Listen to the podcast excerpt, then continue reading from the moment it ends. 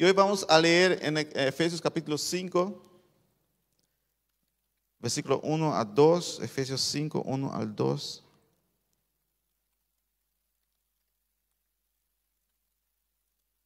También todos los hermanos que nos miran por internet, Dios se bendiga a todos ustedes. También la hermana Gloria pidió oración, que está un poquito enferma. Nosotros también la atendemos en oración. Así que Dios bendiga a todos los que nos miran por Facebook, por YouTube. Dios guarde sus vidas. Muy bien, si podemos ponernos de pie para leer esta parte en esta mañana, Efesios capítulo 5, versículo 1 y 2. Nos dice lo siguiente. Sed pues imitadores de Dios como hijos amados y andad en amor como también Cristo nos amó y se entregó a sí mismo por nosotros, ofrenda y sacrificio a Dios en olor fragante. Amén. Gracias Padre por tu palabra. Habla a nuestros corazones en esta mañana, aunque son apenas dos versículos, oh Dios, que estaremos tratando hoy, pero eres tú, oh Dios, que nos habla y que transmite tu, bendición, tu, tu, palabra a nuestro corazón. Tú eres el que nos transforma, el que nos da vida. Te glorificamos, oh Dios.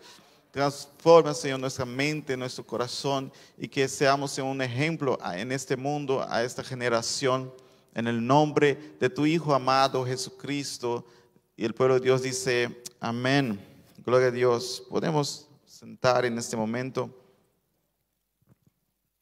Entonces Pablo aquí en el libro de Efesios, como hemos visto ya en las semanas anteriores, él nos trae, nos muestra que somos una nueva persona en Cristo, es una nueva criatura en Cristo Jesús. Y entonces él dice que ya no podemos vivir como el hombre viejo, sino como el hombre nuevo. Y él da en el capítulo 4, hemos visto algunas prácticas de este nuevo hombre. Y él dice que el nuevo hombre, esa nueva criatura, no miente más, sino dice la verdad.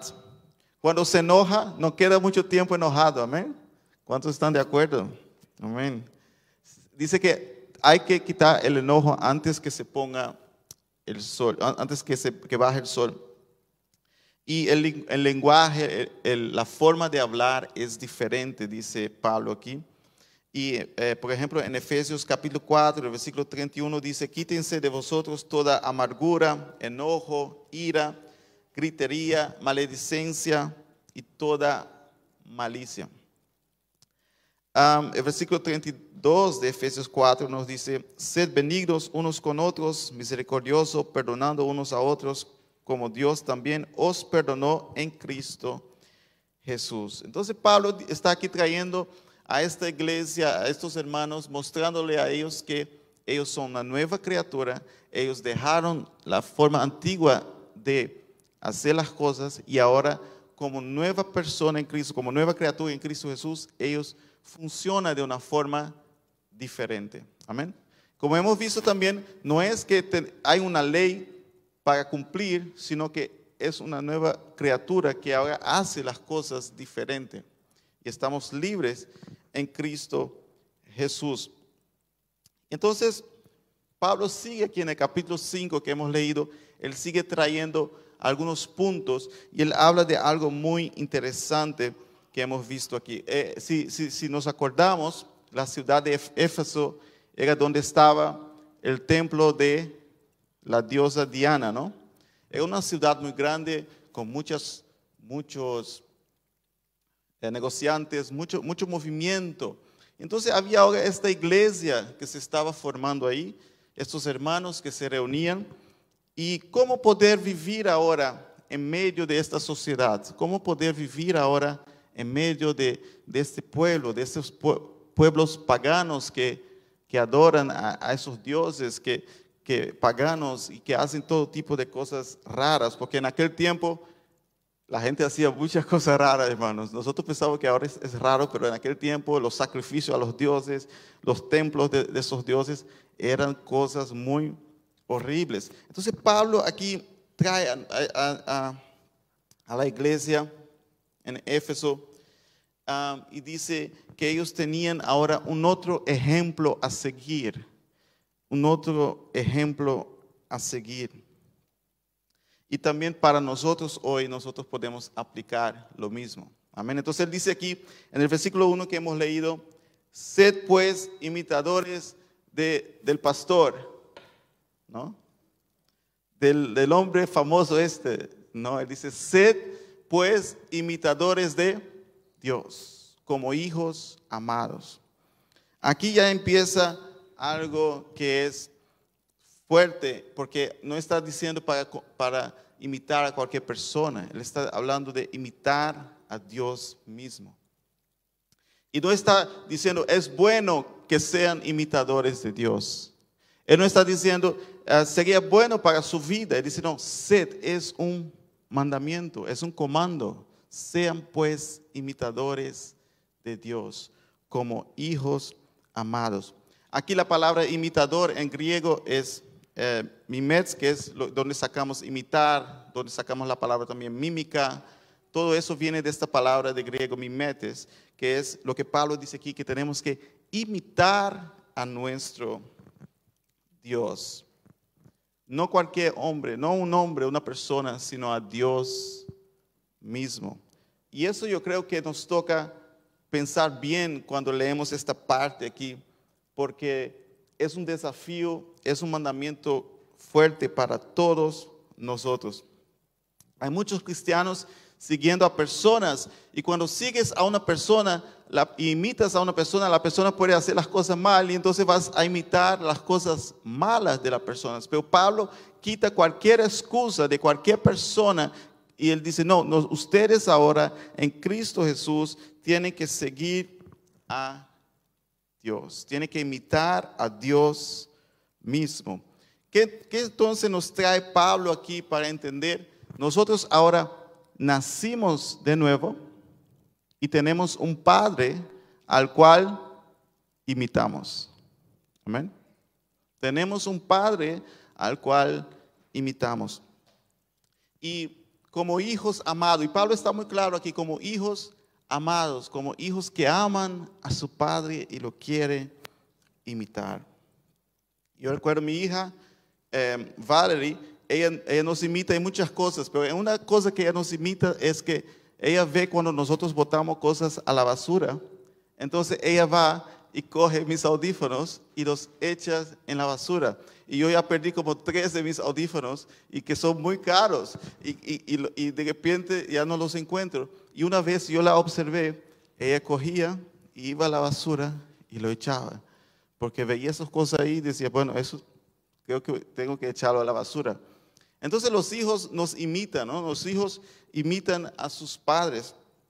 Y aquí Pablo dice que nosotros tenemos que imitar a Dios como hijos suyos, como pequeños bebés, hermanos, como el bebé que nace y, entra en un mundo completamente diferente. Nosotros como nueva criatura que somos en Cristo Jesús, al entrar en ese nuevo mundo espiritual de Dios, nosotros tenemos que ahora imitar a nuestro Padre. Como este bebé que imita a sus padres en todo para aprender cómo funciona este mundo. Nosotros ahora imitamos a nuestro Padre Celestial para aprender cómo funciona el mundo espiritual, cómo funciona el, reino de Dios. Amén. Somos imitadores de Él. ¿Y cómo imitamos a Él? ¿Cuál es la característica? ¿Qué, vemos en Él que tenemos que imitar? ¿Qué vemos en Él?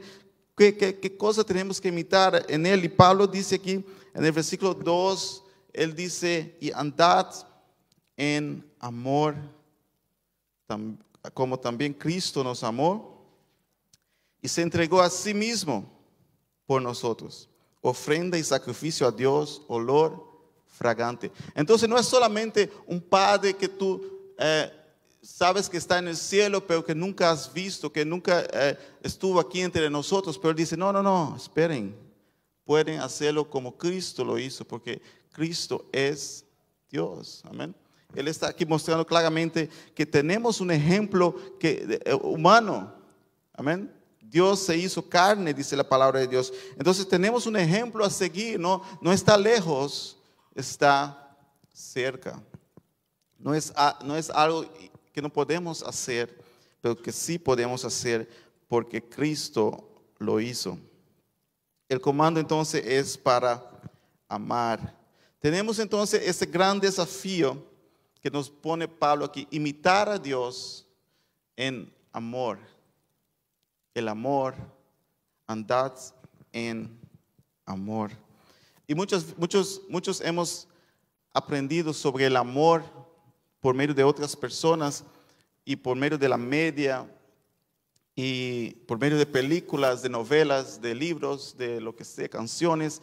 Hay tantas canciones que hablan sobre el amor, ¿no? Pero cuando vemos en la palabra de Dios la definición de amor es diferente de lo que piensa el mundo.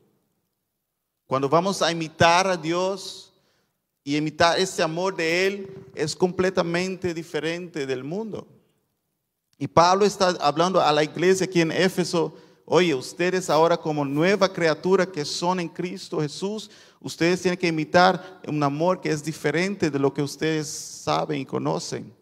Ustedes tienen que imitar a Dios mismo, andar como Cristo andó en amor.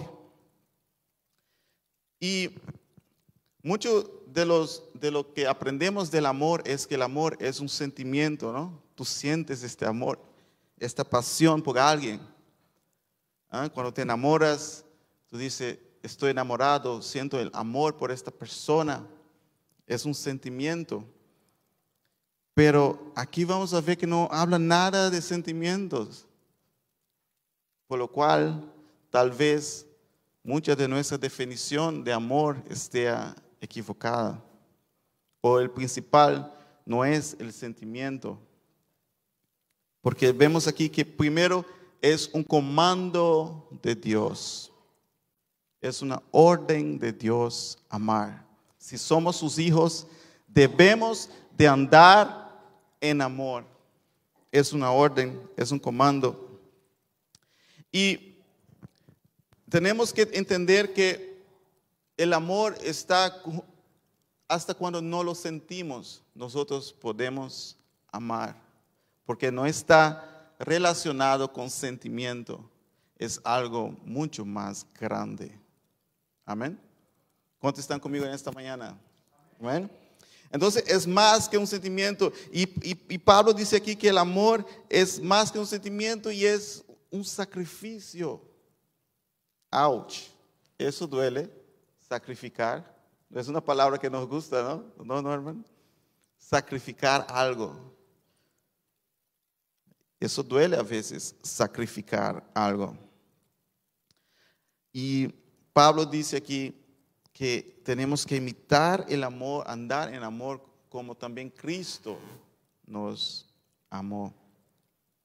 Jesús habla sobre eso. Jesús dice en, en, Juan capítulo 15, versículo 12, Juan capítulo 15, versículo 12, nos dice, este es mi mandamiento que os améis unos a otros como yo os he amado. Esto quiero de ustedes, que sientan, que cuando sientan amor por alguien lo amen. No. ¿Dice eso la No. Que cuando se sientan bien, amen a las personas. No, dice, este es mi mandamiento, que os amen unos a otros como yo os he amado. Entonces vemos que el amor es un mandamiento de Dios. No se puede decir yo soy cristiano y no amo. Es, son contradicciones. Ser cristiano y no amar es contradicción. No se puede. Es como cuando tú pones dos imán al contrario, ¿no? Se, se separan. Porque el cristiano tiene que estar en amor, tiene que andar en amor. Y el amor entonces es una decisión que nosotros decidimos obedecer este mandamiento de Dios. Pablo dice aquí entonces que nosotros tenemos un ejemplo a seguir y que es que nosotros seguimos a Cristo.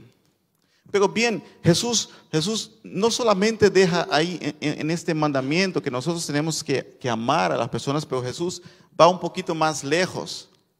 Y, cuando tú piensas que ya llegaste al, tope del amor, apenas estás empezando. Y eso lo vamos a ver aquí en Mateo capítulo 5. No sé si puede poner aquí eh, en la pantalla. Mateo 5, uh, versículo 43 al 48. Mateo 5, uh, 43 al 48.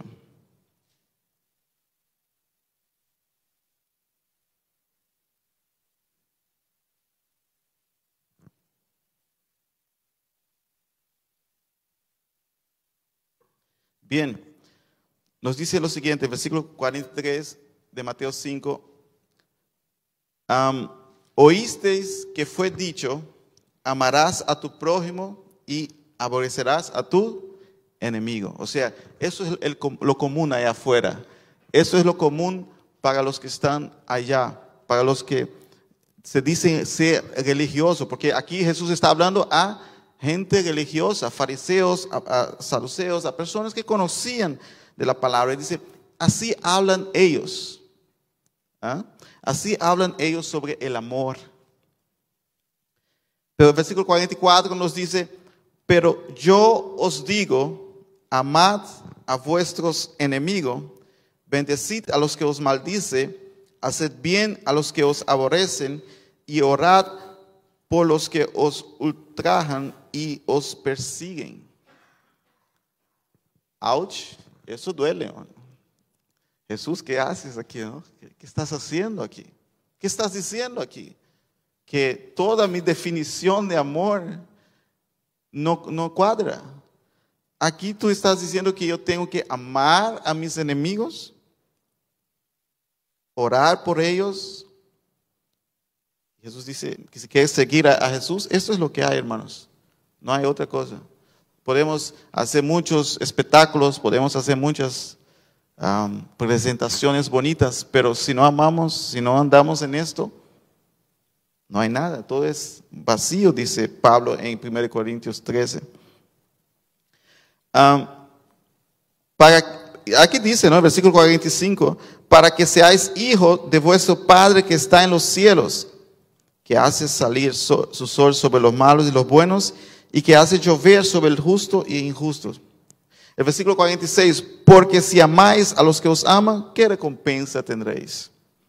¿No hacen también estos los publicanos, o sea, los, los que no, no son parte de lo, que ustedes mismos odian? Porque la gente odiaba a los publicanos porque los publicanos cobraban impuestos, ¿no? Para, para el imperio romano. Y si saludáis a vuestros hermanos solamente, ¿qué, hacéis de más? ¿No hacen también esto los gentiles?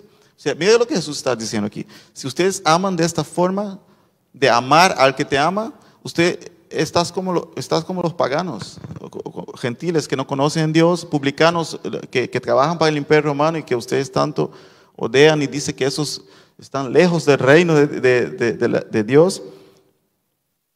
Él dice aquí el versículo 47, y si saludáis a vuestros hermanos solamente, ¿qué hacéis de más? ¿No hacen también los gentiles?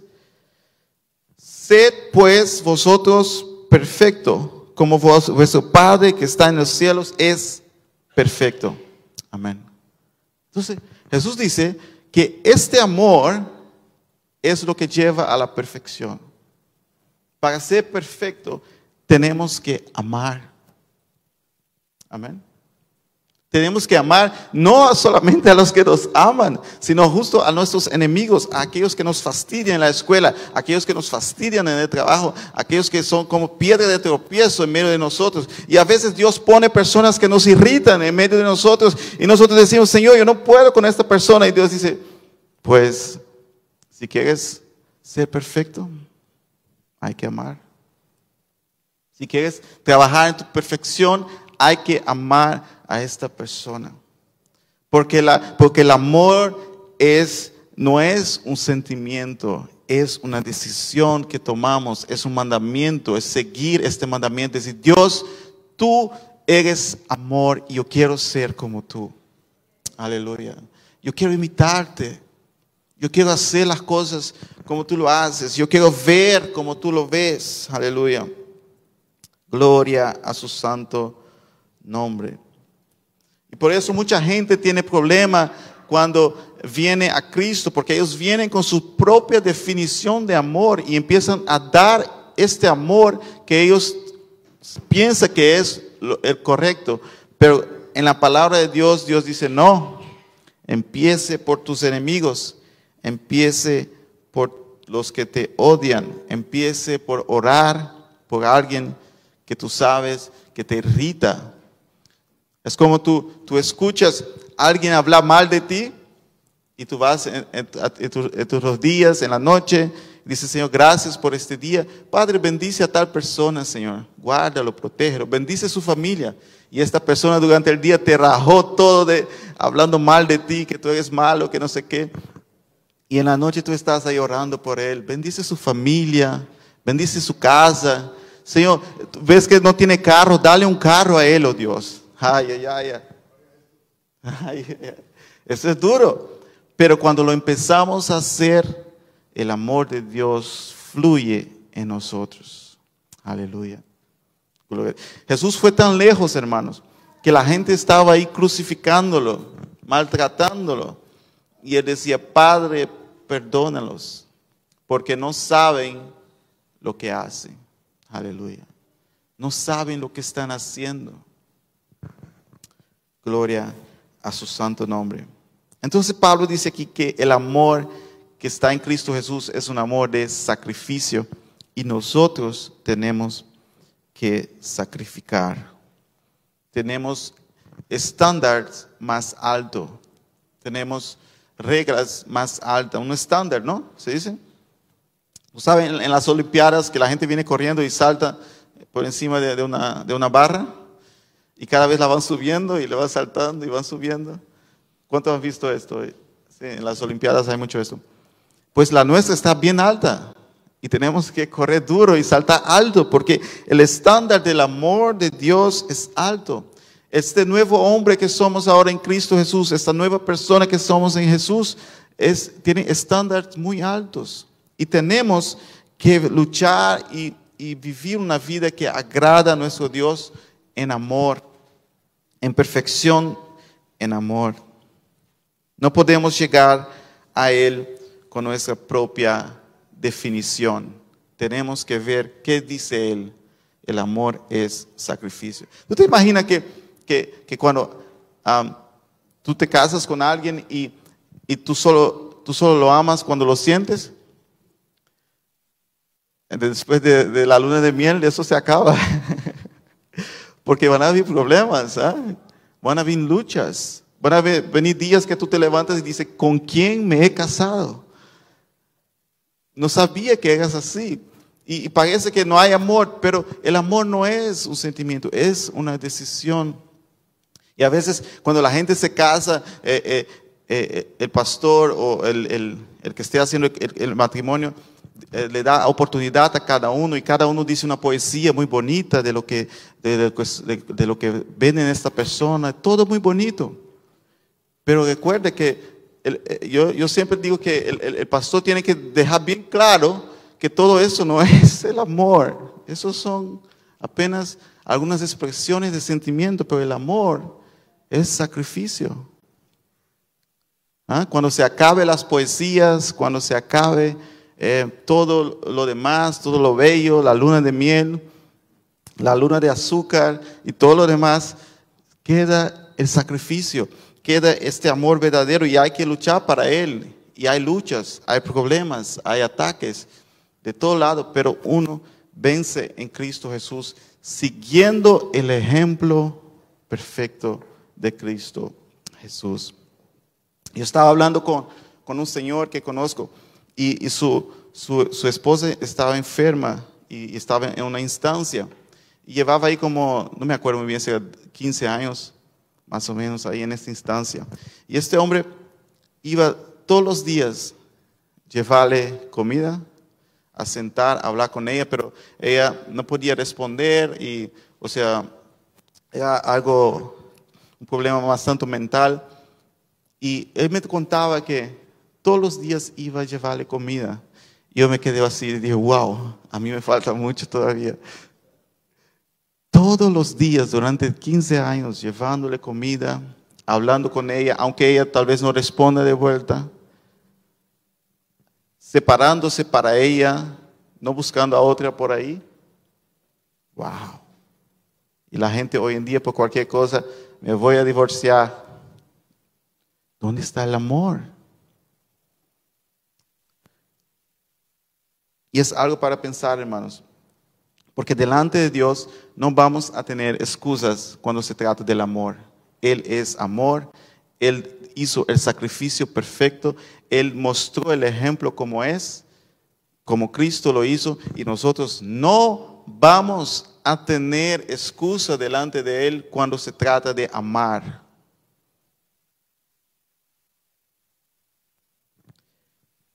En la ciudad aquí de, de Harlem, yo, creo que ya les conté alguna vez hace un tiempo, eh, vivía en la Segunda Guerra Mundial a Cory ten Boom, en, en, Harlem. Y hay, una casa ahí, si tú quieres ir visitar cuando termine todo eso de Corona, hay un museo ahí, donde ella vivía y ella tenía, uh, escondía a los judíos, era una cristiana y ella escondía a los judíos para que los soldados alemanes no entrasen, o sea, no los matasen.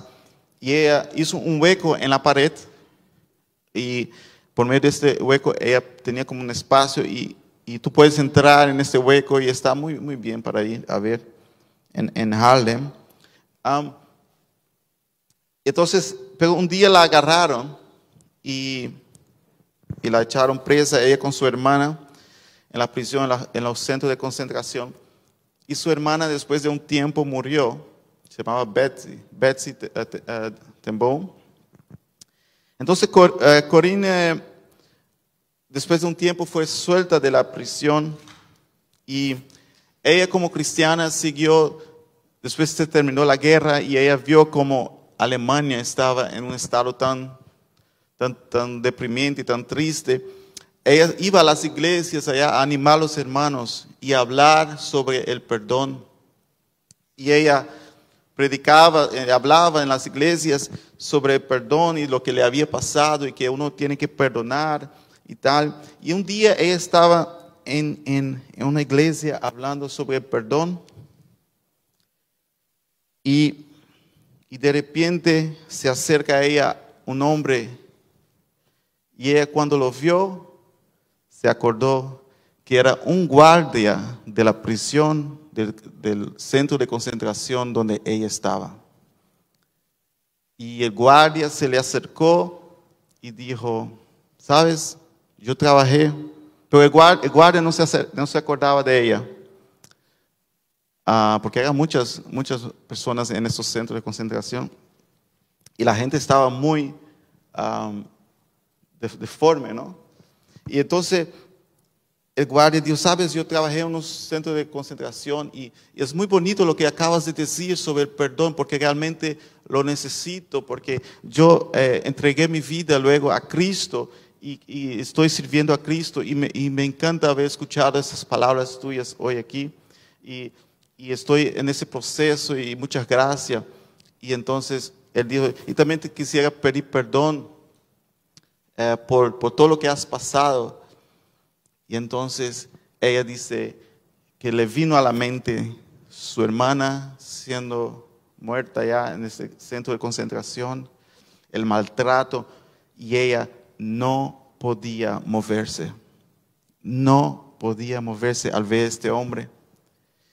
Y se quedó toda fría y no sabía qué hacer, pero en su corazón el Espíritu Santo le decía, extiende tu mano y perdónalo.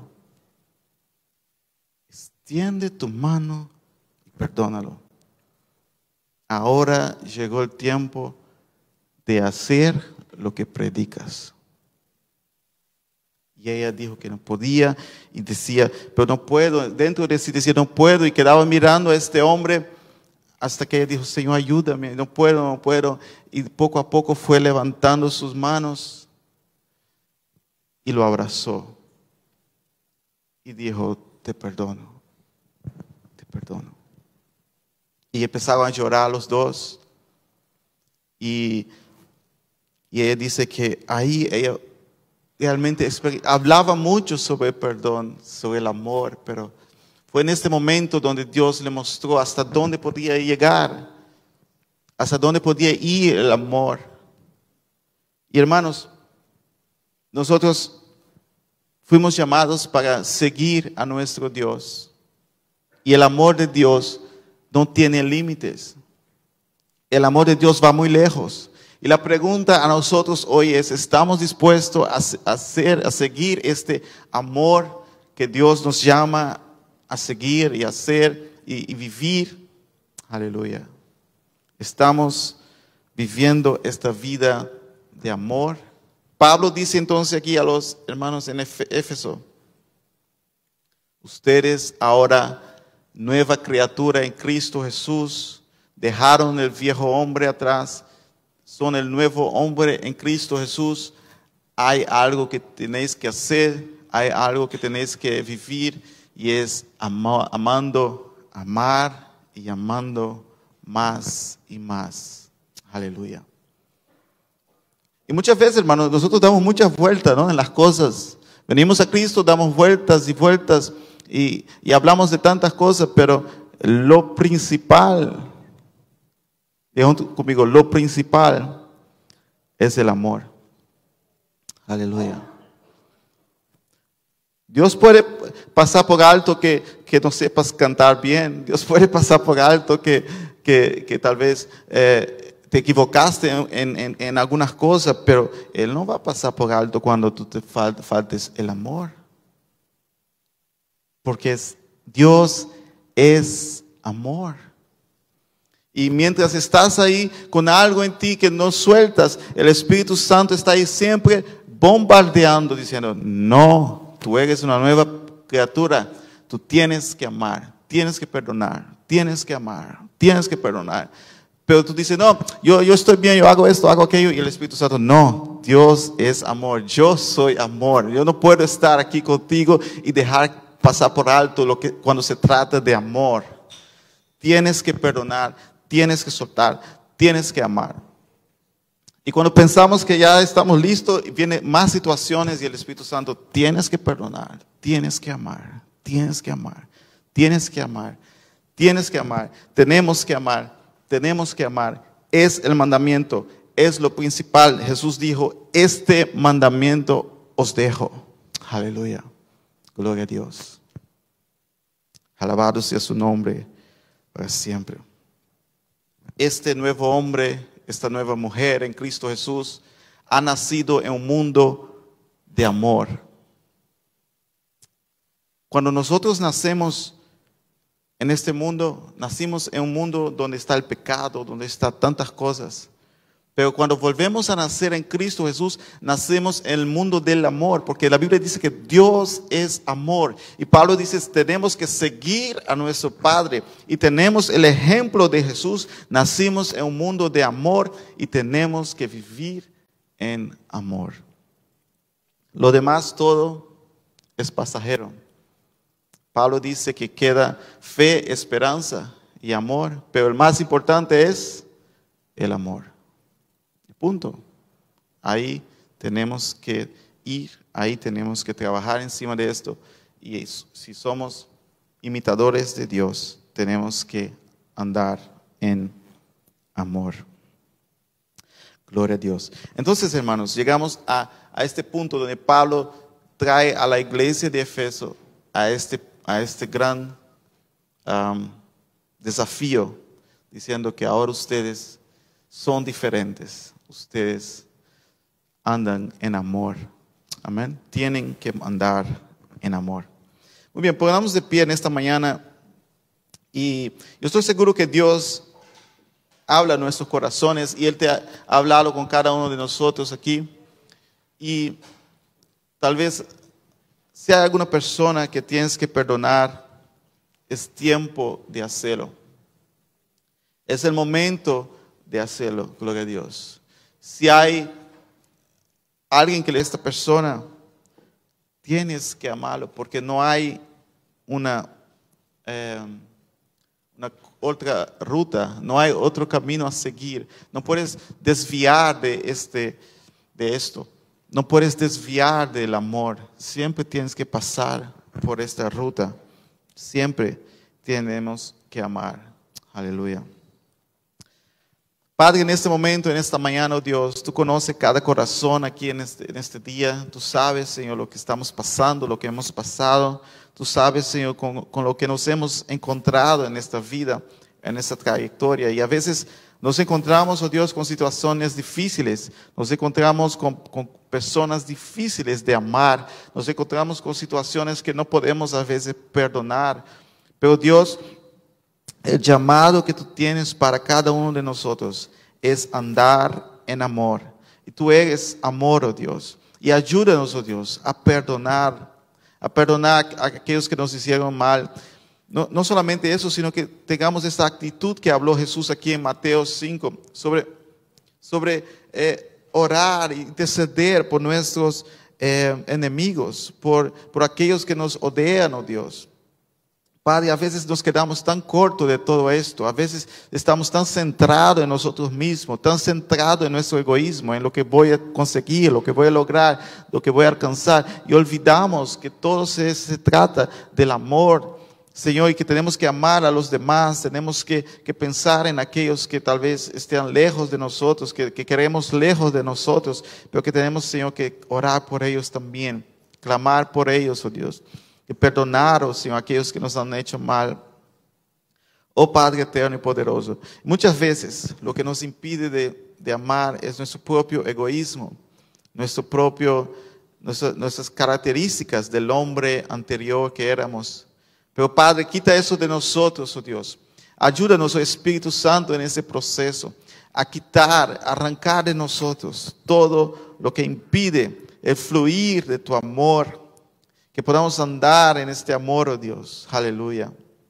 Bendito sea tu nombre por los siglos de los siglos. Gracias, oh Dios, por hacernos nacer de nuevo en este mundo de amor, en este mundo donde el amor reina, donde nuestro Padre es el amor, donde podemos seguir el ejemplo de Jesús que sacrificó por nosotros. Oh, gracias, oh Dios, que pudimos nacer de nuevo en amor.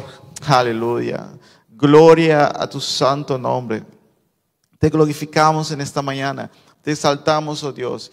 Oh Padre eterno. Y a veces, oh Dios, son cosas tan simples que nosotros podemos hacer, cosas tan insignificativas a veces, pero que demuestran un amor, que demuestra que amamos a las personas, oh Dios. Y a veces no lo hacemos porque pensamos que, que, no es necesario, pensamos que, que nos van a herir, pensamos que, que van a hacer cosas que, que se van a a, ser malas para nosotros, pero Dios tú nos has llamado a perdonar. Y que podamos siempre extender nuestras manos en perdón, en estar listos para perdonar, oh Dios. Gracias, oh Dios, por este día. Gracias, oh Dios, por tu amor, tu misericordia. Bendice a cada uno aquí presente en esta mañana, oh Dios. Sea tu Espíritu Santo hablando en nuestros corazones, guiándonos durante esta semana, protegiéndonos, oh Dios. Oh Rey eterno y poderoso, te alabamos, te glorificamos. En el nombre de tu Hijo amado Jesucristo. Amén. Aleluya. Gloria a Dios. Bendito Dios. Aleluya. Gloria a Dios.